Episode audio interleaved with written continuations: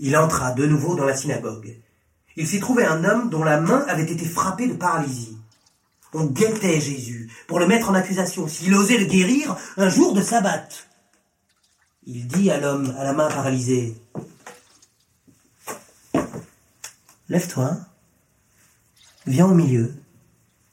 Et aux autres, Serait-il défendu le jour du sabbat de faire du bien plutôt que du mal, de sauver une vie au lieu de la détruire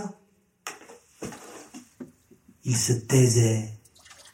Il les toisa du regard avec colère. Il était triste aussi qu'ils aient le cœur si dur. Tends la main, dit-il à l'homme. L'homme l'attendit, et sa main redevint comme avant. Alors les séparés sortirent et tinrent conseil avec les partisans d'Hérode pour le faire mourir. Jésus se replia vers la mer avec ses disciples. Une foule nombreuse l'avait suivi de Galilée, et d'autres foules, apprenant tout ce qu'il faisait, venaient à lui de Judée, de Jérusalem, d'Idumée, d'au-delà du Jourdain, des alentours de Tyr et de Sidon. Il dit à ses disciples de mettre une barque à sa disposition pour que ces foules ne l'étouffent pas. À cause de ses nombreuses guérisons, en effet, tous ceux qu'accablaient des fléaux lui tombaient dessus pour le toucher. Les souffles impurs, à sa vue, se jetaient à ses pieds en criant Tu es le Fils de Dieu et lui leur reprochait avec force de le trahir ainsi. Hmm. Il gravit la montagne, et appela à lui ceux qu'il voulait. Ils furent douze qui montèrent le rejoindre, choisis pour demeurer près de lui, être envoyés en son nom et avoir autorité pour chasser les démons. Ainsi fonda-t-il les douze.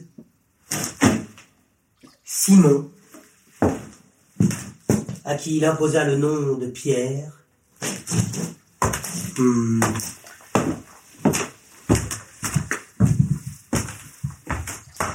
Jacques, fils de Zébédée, et son frère, Jean, à qui il imposa le nom de Boanerges, c'est-à-dire fils du tonnerre. Hmm.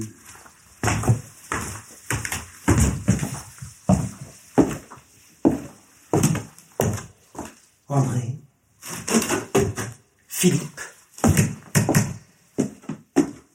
Barthélemy, Matthieu, Thomas,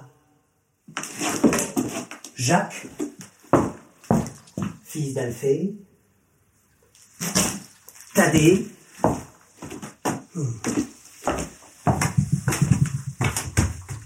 Simon le Zélé. Et Judas. L'homme au couteau. Celui-là même qui le livra.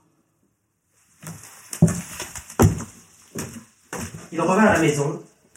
La foule s'attroupa de nouveau, si dense qu'on ne pouvait même plus avaler une bouchée. Ayant appris tout cela, les siens quittèrent leur village pour se saisir de lui. Ils disaient Il a perdu la tête. Quant au lettré descendu de Jérusalem, il disait Il est la proie du prince des mouches. Ou encore, c'est par le chef des démons qu'il chasse les démons.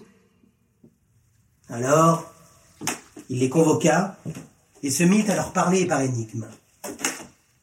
Comment l'adversaire pourrait-il chasser l'adversaire? Si un royaume est divisé, c'est la ruine. Si une maison est divisée, ce sera la ruine.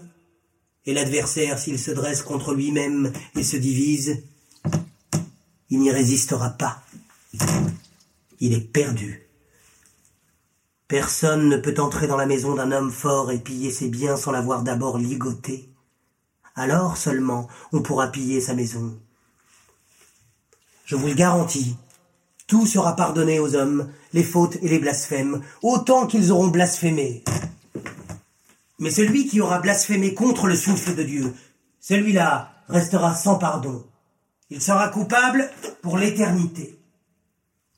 C'était pour ceux qui disaient un souffle impur l'habite. Sa mère et ses frères arrivèrent, et restant debout dehors, l'envoyèrent appeler.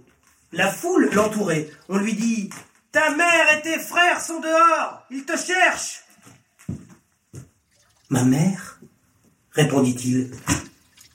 Qui est-ce? Et qui sont mes frères? Et embrassant du regard ceux qui faisaient cercle autour de lui. Et voici ma mère, mes frères. C'est lui qui fait la volonté de Dieu. Celui-là est mon frère et ma sœur et ma mère.